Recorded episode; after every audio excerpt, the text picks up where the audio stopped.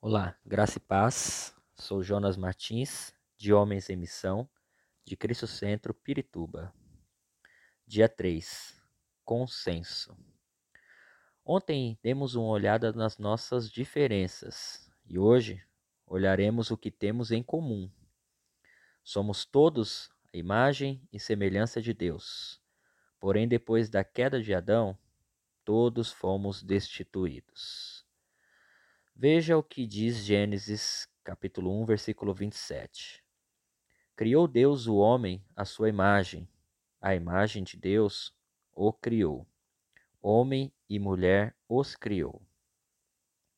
Em Romanos capítulo 3, versículo 23 diz: Pois todos pecaram e estão destituídos da glória de Deus.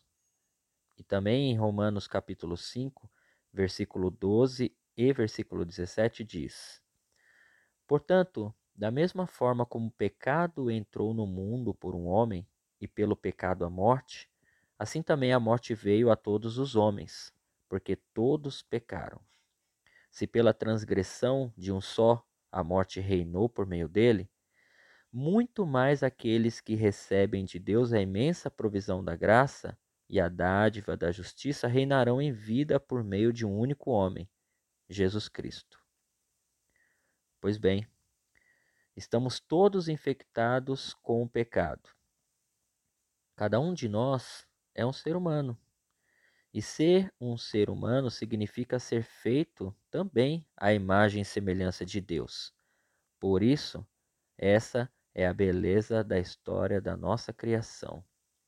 E é comum pensar que por causa do pecado não temos mais como encontrar-se com Deus. De fato, é verdade. Porém, Deus agiu para que essa situação fosse alterada. A primeira página da Bíblia responde algumas dessas questões. Por exemplo, eu sou importante? Minha vida é valiosa? Minha vida tem propósito? A resposta destas questões é sim. Essa é uma das verdades para todos nós, mesmo quando não atuamos como se fosse assim. Todos nós somos feitos à imagem de Deus.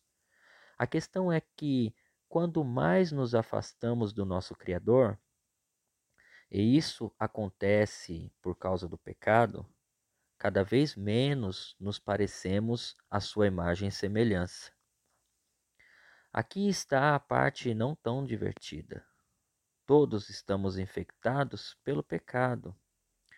Porém, temos a oportunidade, se abandonarmos a prática desse pecado, e se tornar uma nova criatura.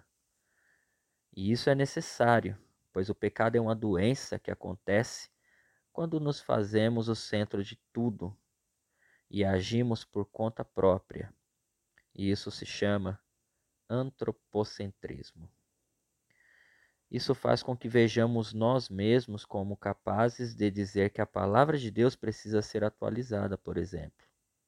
A questão é: imagina se em cada século que se passou desde a criação, o homem com essas tentativas atualizasse a palavra de Deus de forma a admitir seu pecado como se este já não fosse mais pecado somente porque a sociedade, por estar mergulhada na iniquidade, não o considera mais conduta que desagrada a Deus. Acontece que nosso pecado quer nos cegar para não vermos a imagem de Deus em nós. E essa doença no, do, do pecado nos faz esquecer quem somos e nos faz esquecer de quem somos. E se não sabemos do perigo do pecado, pode ser muito fácil defendermos nossos princípios com base em ideologias. Mas não se preocupe, há uma boa notícia.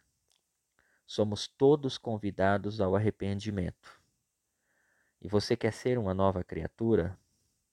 Essa é a pergunta que Jesus está fazendo a todos nós. Por meio da sua morte e ressurreição, Jesus abriu um caminho para podermos ser restaurados da doença do pecado e nos convidou para ser parte do plano de Deus para fazer todas as coisas novas. O apóstolo Paulo nos diz em sua carta à igreja romana que enquanto ainda éramos pecadores, Cristo morreu por nós. Assim foi como Deus demonstrou seu amor. Ele não gritou dos céus, ele mostrou o amor em pessoa. E essa pessoa é Jesus.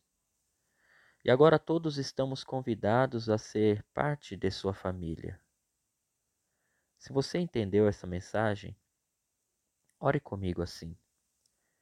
Senhor Deus, em nome do seu Filho Jesus, te peço para que me leve ao arrependimento de meus pecados, pois sei agora que existe solução para mim, porque Jesus me deu essa condição, para que eu me sinta novamente parte da família, ou seja, filho de Deus. E assim também, Senhor, esteja comigo nesta jornada a partir de agora, porque não posso ficar sem ter essa comunhão contigo. Amém. Que Deus os abençoe.